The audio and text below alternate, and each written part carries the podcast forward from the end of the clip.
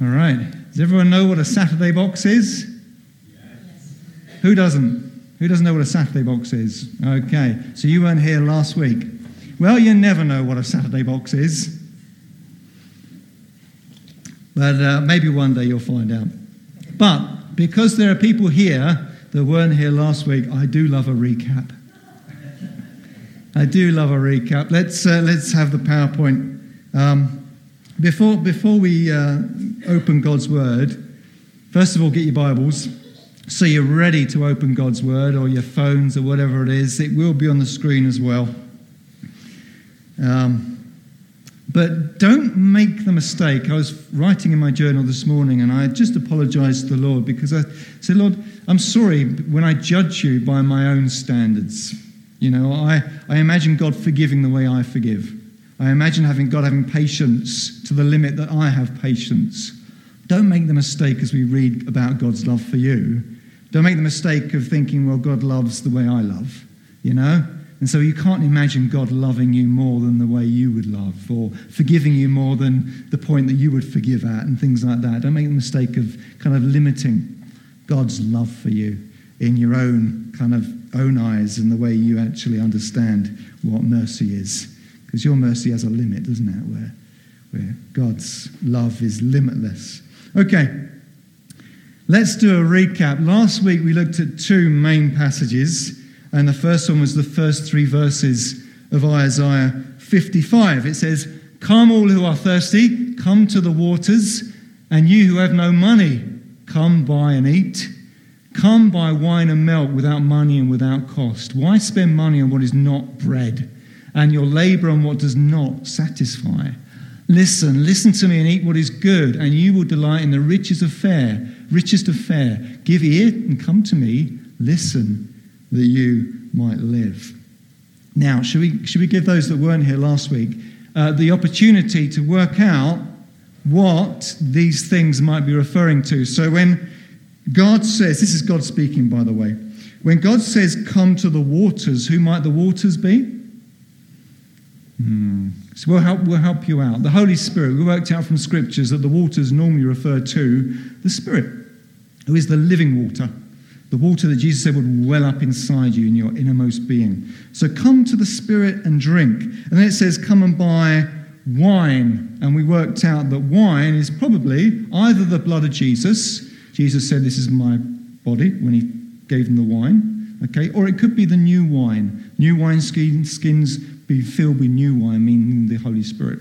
Okay, so come and buy wine and milk. Milk, scripture says, the word of God is the the milk of Scripture. Come and drink the milk of the Word. So, God is saying here, when it comes to Himself, when it comes to the Holy Spirit, when it comes to the blood of Jesus, when it comes to the Word of God, when it comes to Jesus Christ Himself. Oh, yeah, who was, who's the bread represent? Jesus said, I am the living bread, the bread that's come down from heaven. So when it comes to the Holy Spirit, the, the blood of Jesus, the Word of God, Father, and Jesus Himself, I don't think God could make it any clearer than He can in these first three verses. He says, Come, come and seek, come and buy, come and drink, come and eat, come and listen, listen, give ear, listen, and listen. That's what He says about Himself and the Holy Spirit and the Word of God and the blood of Jesus and Jesus Christ. Okay? Do you get the picture? Linda?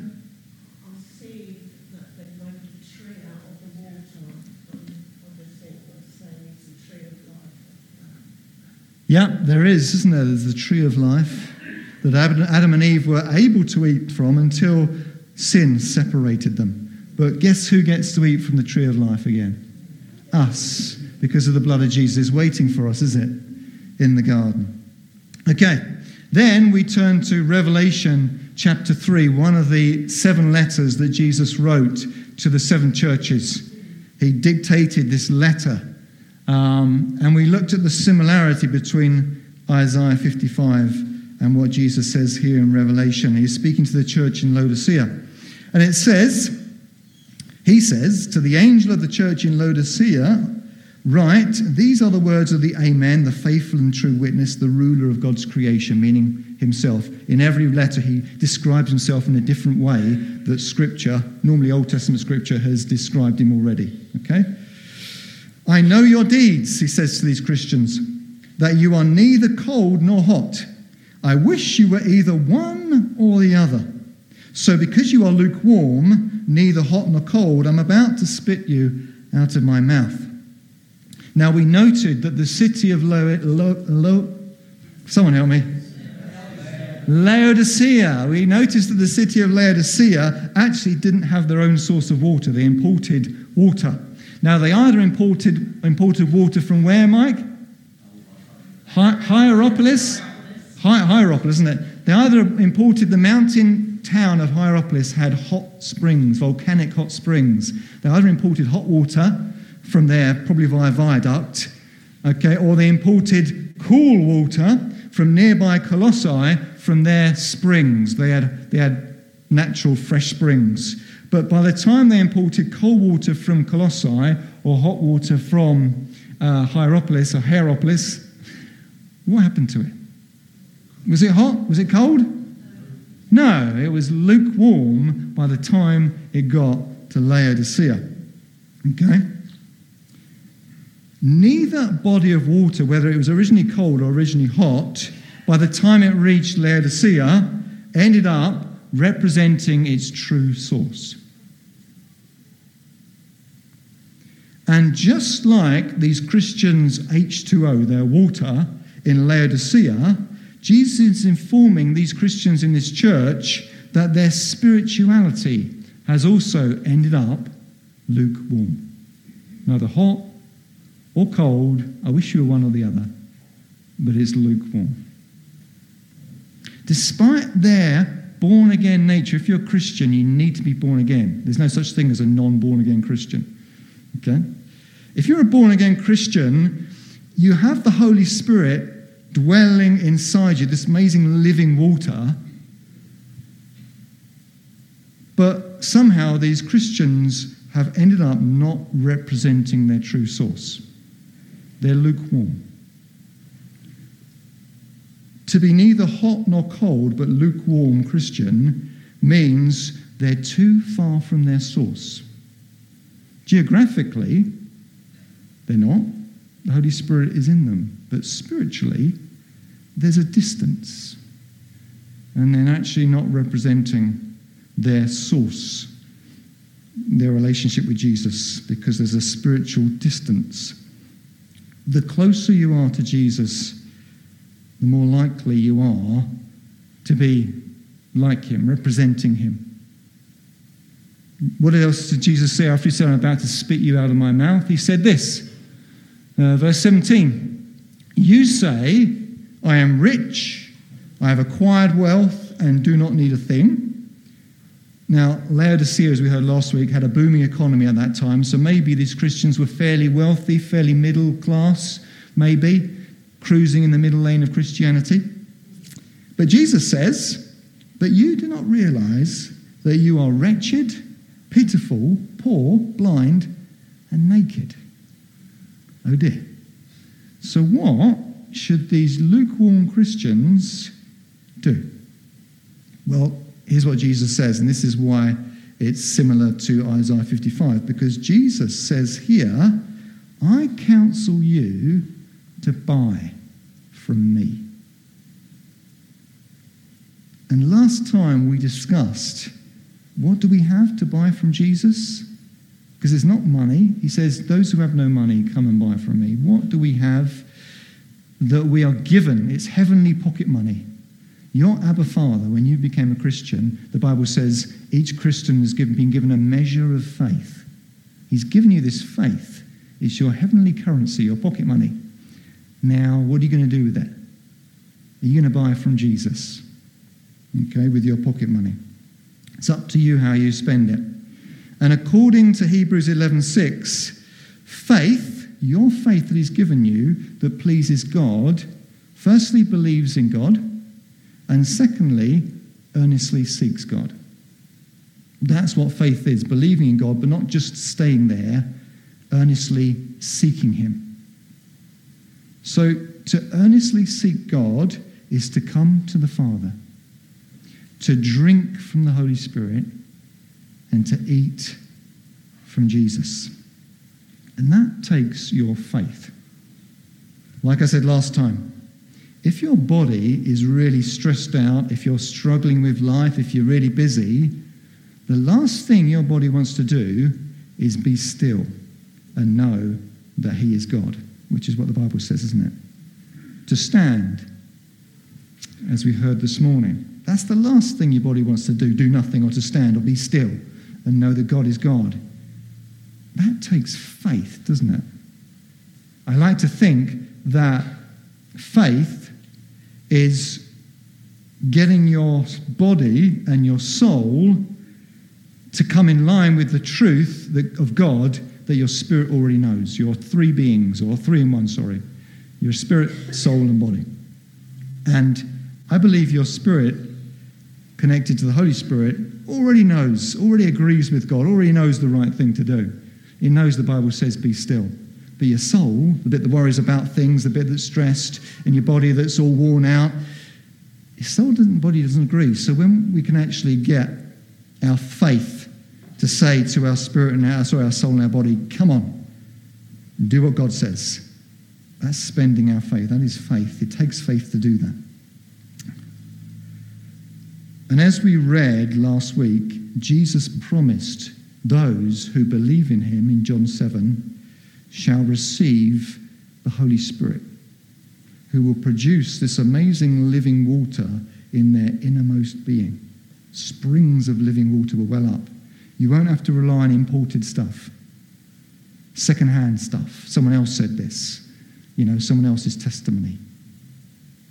What does it say in the Bible? In that day they will all know me. Does it say that? I don't know where. Anyone know where that is? Is that Isaiah 2? That book of Isaiah? In that day they will all know me, or Joel, or something. The Bible tells us that when we receive this amazing indwelling of the Holy Spirit in our innermost being, it says the Holy Spirit testifies to your spirit. That's Romans 8:16 if you're making notes. The Holy Spirit testifies to your spirit. So if you're born again, there's something truly glorious happening in your spirit. Or I should really say there's someone glorious happening in your spirit. The Apostle Paul referred to this mind boggling truth as this. We'll see on the screen Colossians 1:27. This is how the Apostle Paul described it. The glorious riches of this mystery, this is a mystery, which is Christ in you, the hope of glory. This amazing rich mystery the world cannot understand because it neither sees him nor knows him, Jesus said, didn't he? Christ in you. And it is Christ in you who wants you to use your faith to buy from him. For a Christian to be lukewarm, it means they're living off of imported, second-hand spirituality. The cure for being lukewarm is by faith draw near to God to buy, drink, and eat directly from Him. Okay? So, what does Jesus want a lukewarm Christian to use their faith to buy from Him? Well, if we go back to our, our uh, Revelation 3, it tells us, it says, I counsel to you to buy from me gold refined in the fire so that you can become rich. Not rich like the Laodicean people who were wealthy in relative money terms, but truly rich in their relationship with Jesus. Do you know gold can only be refined by intense heat? Do you know lukewarm won't refine gold? You need to get close to the fire to be refined. If you're not being refined, that means that you're too far from the fire, too far from the heat. If you're lukewarm, it means you're not close enough to the fire to be refined. You know there's only one person who's supposed to be the same yesterday, today, and forever? And it's not you. You're not supposed to be the same yesterday, 10 years ago, as you will be next year. You're supposed to change. Yeah? Who you're supposed to change like? Jesus Christ in you your Savior. You're supposed to change, and that's called being refined. Okay. If you're lukewarm, it means you're not close enough to the fire to be refined. If you're still the same yesterday as you were whenever and whenever, it means you're not being refined. It means you're too far away from the source of heat to refine you. And where or who does this refining fire come from? Well, he's given us a clue up there, hasn't he? Buy from me. Okay? Now in Matthew 3:11, which is on another slide, Matthew 3:11, this is John the Baptist talking about Jesus, and it was Chris who mentioned it last week during or at the end of the worship time. He says Jesus, he will baptize you with the Holy Spirit and fire. So this refining fire that refines gold is from Jesus. Now, amazingly, lukewarm Christians can, if they choose, use their faith to buy from Jesus this refined gold of transformation by the Holy Spirit, the holy fire that He's placed in them. This richness of refined gold is when we draw close to Jesus and His baptizing fire is able to bring the dross or the impurities. Do you know how they refine gold? It heats up so much, and all the slag, all the rubbish, all the impurities floats to the top. And then when it's cooled down, you can just knock it off or, you know, bash it in cracks and you can just um, brush it away. And underneath, pure gold. Okay? This richness of refined gold is when we draw close to Jesus and his baptizing fire is able to bring the dross, the impurities of ourselves to the surface. It's a painful process when Jesus starts to talk to you about something, when you draw close to him. No, Lord, I want to talk about this. And Jesus says, Well, actually, first, should we deal with this or no? And you go and do something else when really he's refining you. Some dross is painful, some impurities, they're bad, aren't they? They're memories that we don't like to think of, or experiences, or habits, whatever it is. And as we do, the more and more we get free, the more and more we become more like him in our character, the one who we're beholding. Which leads us on to our next scripture. In 2 Corinthians 3:18, it says, And we all, with unveiled faces, contemplate the Lord's glory. It's like a, when you become saved, when you step out in your first faith to respond to the gospel, suddenly things be, become clear, spiritually discerned. The Bible says the world cannot see these things and understand these things of the Spirit because they're spiritually concerned. They're uh, not concerned, discerned.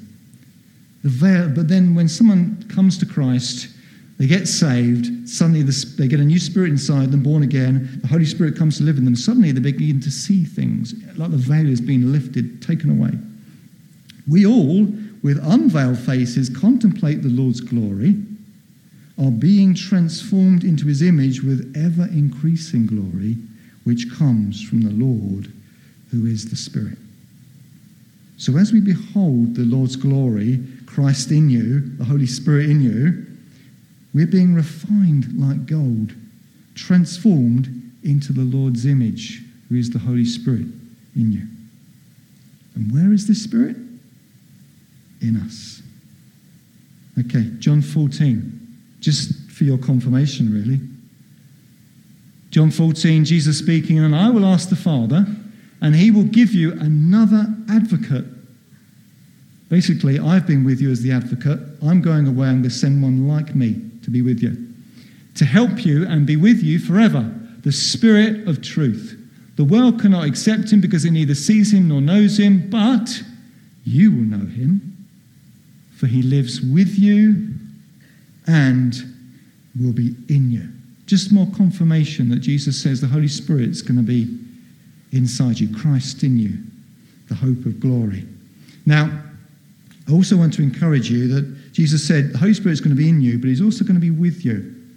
And one of the wonderful ways the Holy Spirit can be kind of like concretely with you is when you pick up your Bible.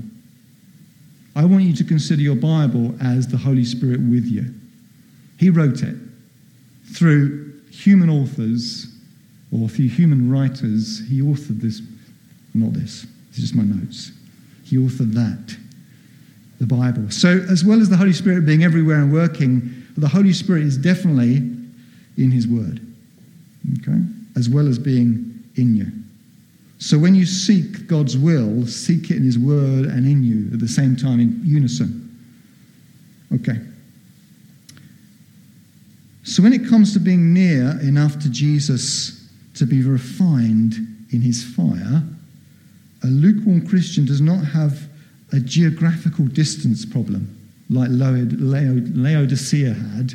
They had to go and import stuff, their water. You don't have a geographical problem finding this fire, this refining fire, buying it from Jesus. He's closer to you than your own skin. You have a spiritual issue, okay, which requires faith, action, basically, doing what God said. All right. Okay. So now, for now, what else? Wait, sorry. We'll be talking about more about how to do this in a minute. But for now, what else should we buy from Jesus? Well, the next thing he says is gold refined in the fire so you become rich, rich in your relationship with him, and white clothes to wear so that you can cover up your shameful nakedness. Okay? Now, elsewhere in Revelation, explains that these whiter than white clothes, these Daz clothes, represent righteous acts of God's holy people. Okay, that's what the clothes represent, these righteous acts of God's holy people. So Jesus says, You can buy from me white clothes to wear. Literally, righteous acts.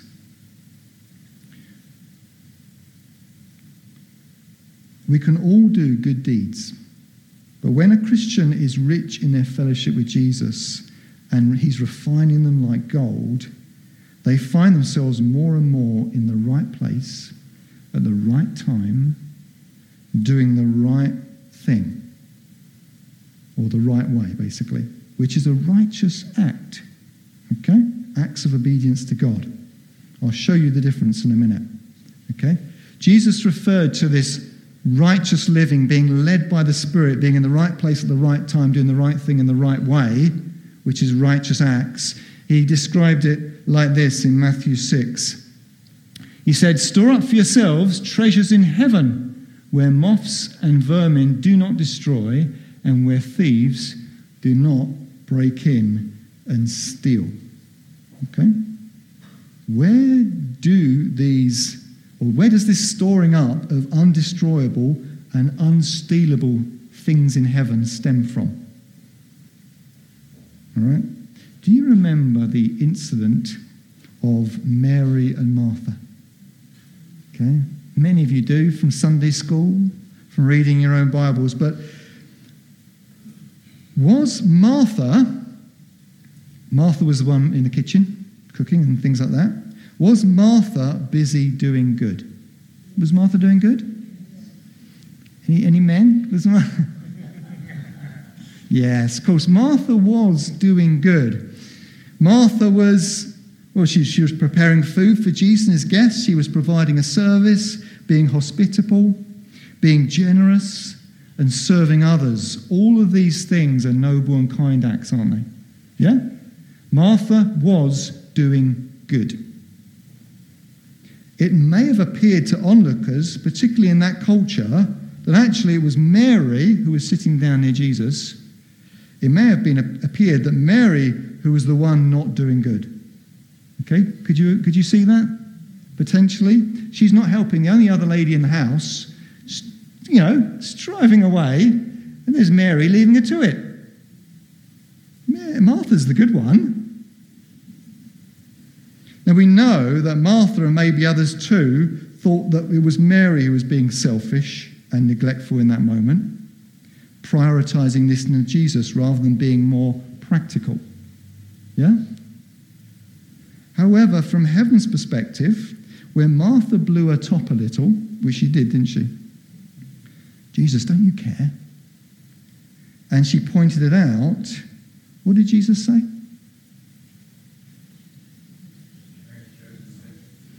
Said this, didn't she? Well, no, he said this. Sorry. Jesus said, Martha, Martha. The Lord answered, You are worried and upset about many things, but few things are needed, or indeed only one. Mary has chosen that which is better, and it will not be taken away from her. Remember what Jesus said about storing up treasure yourself in heaven that will not be stolen, will not rot away, it'll be lasting forever? This is where it all stems from. Mary has chosen what is better, and it will not be taken from her. Right there, Mary and not Martha was storing up treasures in heaven that could not be taken from her. Is that, is that true? Do you agree with that? Mm. Mary was buying from Jesus and Martha wasn't. Is that true? Yeah? Does that hurt? Yeah? It does sound harsh, doesn't it? Jesus was physically near both sisters, meters away. But in that moment, only one was spiritually near him and doing a righteous act. Agree? And shockingly, it wasn't the one who was being seen to be working hard for Jesus. I'm sure if Martha had chosen to check in with Jesus at the start, or even halfway through, she would have been saved a whole lot of stress and ended up feeling like her sister and Jesus didn't care. When you're in a Martha situation, it takes immense willpower to use your faith to pause and check in with Jesus, doesn't it? Obviously, Martha could have checked in with Jesus at any point because she was only meters away from him. He, he was in her house. But is it possible for you to check in with Jesus at any time? Yeah? Hope so?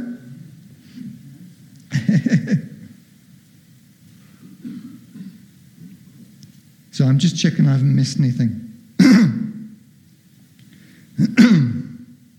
okay. Since he sent the Holy Spirit, he's less than meters away from you, isn't he? Spiritually and geographically. geographically.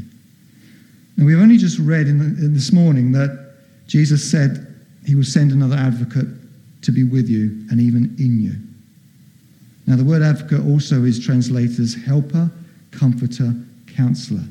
The Holy Spirit has come in you to be the counselor, the helper, the teacher, the comforter. And the Apostle Paul described this personal practice of checking in with Jesus in you as setting your mind on what the Spirit desires, with the intention of your mind becoming governed by the Spirit. Okay? Which Paul says leads to life and peace. That's Romans 8, if you make your notes. And when we check in with Jesus, which we can do at any time, 24 7, he can personally sympathize with all the pressures you experience and more. Which is probably why Jesus himself chose to frequently spend time alone with the Father, probably buying from the Father exactly what he's now selling to us, offering to us.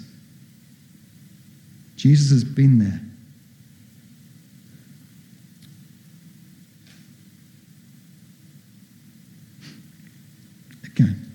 So, as well as gold of refinement we can buy from Jesus and garments of righteous acts we can buy from Jesus, knowing what to do and doing the right thing that God wants you to do, not what the world wants you to do, what other things.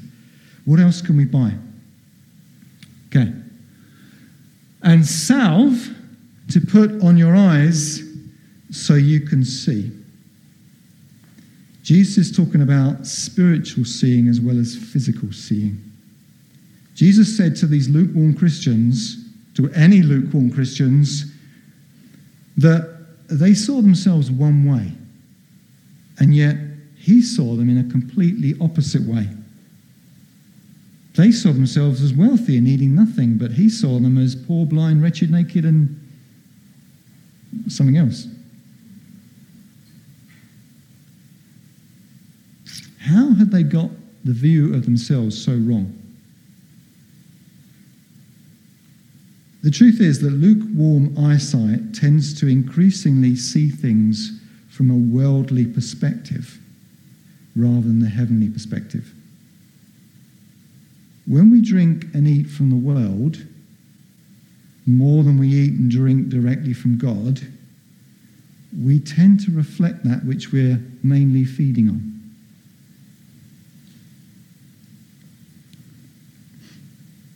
In my personal Bible reading this week, I noticed in chapter 5 of Isaiah, there's a bit where God says that people were benefiting, benefiting from the wealth and fruit of the land. They were, they were doing all right, a bit like these, these Laodicean Christians. We're wealthy, we're okay. But God says, You have no regard for the deeds of the Lord and no respect for the work of his hands. You, you, you're using the land, you're drinking all the wine, and you're building houses, it's been really good to you but you just don't see my hand in it. You don't recognize what I'm doing and what I've done. But then, in the next chapter in, Isaiah 6, you have the angels who see things from a heavenly perspective, and the angels are praising God and they're saying, The whole earth is full of his glory. So the humans don't see his glory, but the angels say that the whole earth is full of God's glory if you can see it. Jesus' salve that he offers for you to buy from him helps a believer to see God, the world, and their circumstances more and more from a heavenly perspective. Less whinge and more worship. Less worry and more wow. You know? One time, in Luke 10. Where are we going? Should we make into a part three? Or we'll stop in a few minutes. In Luke 10, this is what Jesus says No one knows the Father except the Son, and to those to whom the Son has chosen to reveal him. Then he turned to his disciples and said, privately, Blessed are the eyes that see what you see as well as being refined as gold and led in righteousness, when we use our faith to buy from Jesus and eat with him, we also begin to see what he wants us to see, to see things from his perspective. And probably the greatest view we have is when Jesus reveals the Father and we get to see the Father for ourselves when you get to be still, when you get to use your faith to read the Bible, even if you've had such a stressful day, when you get to drink from the Holy Spirit in you, and we'll learn more how to do that in a bit or another day. But when you do, you begin to know God for God. You begin to know the Father yourself and not just secondhand hand lukewarm.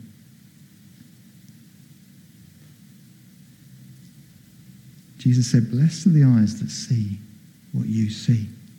And probably the greatest thing you can see is when you begin to see the Father for who he really is. Remember that faith that pleases God is not just believing that he exists, Hebrews 11:6, which is a good start, but it's also equally believing that he rewards you for earnestly seeking him. And what is the reward for earnestly seeking God? Well, we know it's definitely gold, garments, and salve. But ultimately, what is the reward for seeking God? Well, it's the same thing that the Lord assured Abraham when he said, next slide, please. In Genesis 15:1, he told Abraham, "I am your shield, your exceedingly great reward." The greatest thing you can do when you use your faith to buy from Jesus is more of Jesus, knowing Jesus, knowing the Father, knowing the Son, knowing the Holy Spirit. That is your greatest reward.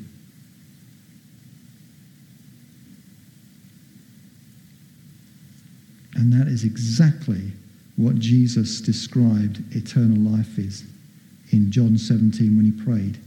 What did he say? Eternal life is this, that they may know you, Father, and they might know me, the one you sent. That is your true purpose and calling, to spend your faith on knowing God and let him direct you and shed his light on everything else. A Christian who gets to know God gradually finds out that intimacy with God brings intricacy from God. Do you, do you know what I'm kind of trying to say? Intimacy with God brings intricacy. Realizing and seeing that God is working on the minutiae of your life. Suddenly you can see Him, and there's more wow than worry. Doesn't mean you don't worry. Doesn't mean life isn't rosy. Life is rosy all the time. But you suddenly get to realize that even in the valley of the shadow of death moments, you literally feel or see or realize that his rod and his staff are there and they're comforting you. Intimacy with God brings intricacy from God. Whether it's you're more aware of it or whether you just get more of it, I don't know. Scripture argues for the fact that if you're intimate friends with God, you get more. He can do more. Okay. We'll get to my favorite bit another time. If you go to the next slide, I think, my favorite bit is the Jesus knocking at the door bit. Okay, we'll, we'll work out. Next time we'll learn how to open that door and eat with him and he with us. For now, we just realize that it's important. It's what you were made for. Intimacy with God, eating from Jesus, buying from him, drinking from the Holy Spirit. Now, we've covered a lot of ground. I just want to give you a few moments in silence. Hopefully, along the way, we've been getting flashes of how we might implement ways of buying, drinking, and eating from the Lord.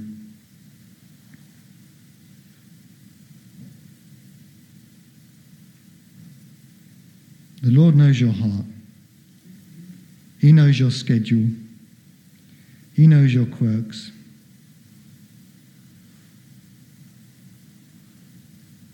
Let's spend a moment now being still and giving Him the opportunity to impress upon you something that He knows would help you begin to incorporate in your life something that will help you buy, drink, and eat from Him.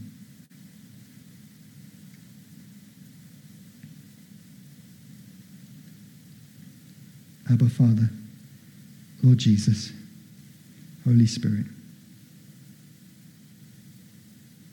We've read your word today. We've heard your call. We don't want to be lukewarm. We want to be like the source. We want to be close to the source. We want to use our faith.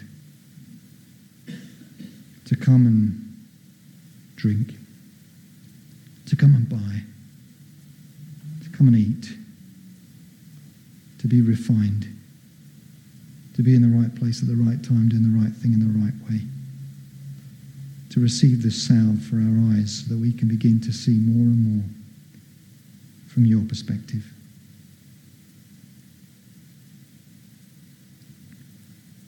Jesus Christ in us. Please bring to our minds now something that we could begin to implement in our lives to buy, eat, and drink from you.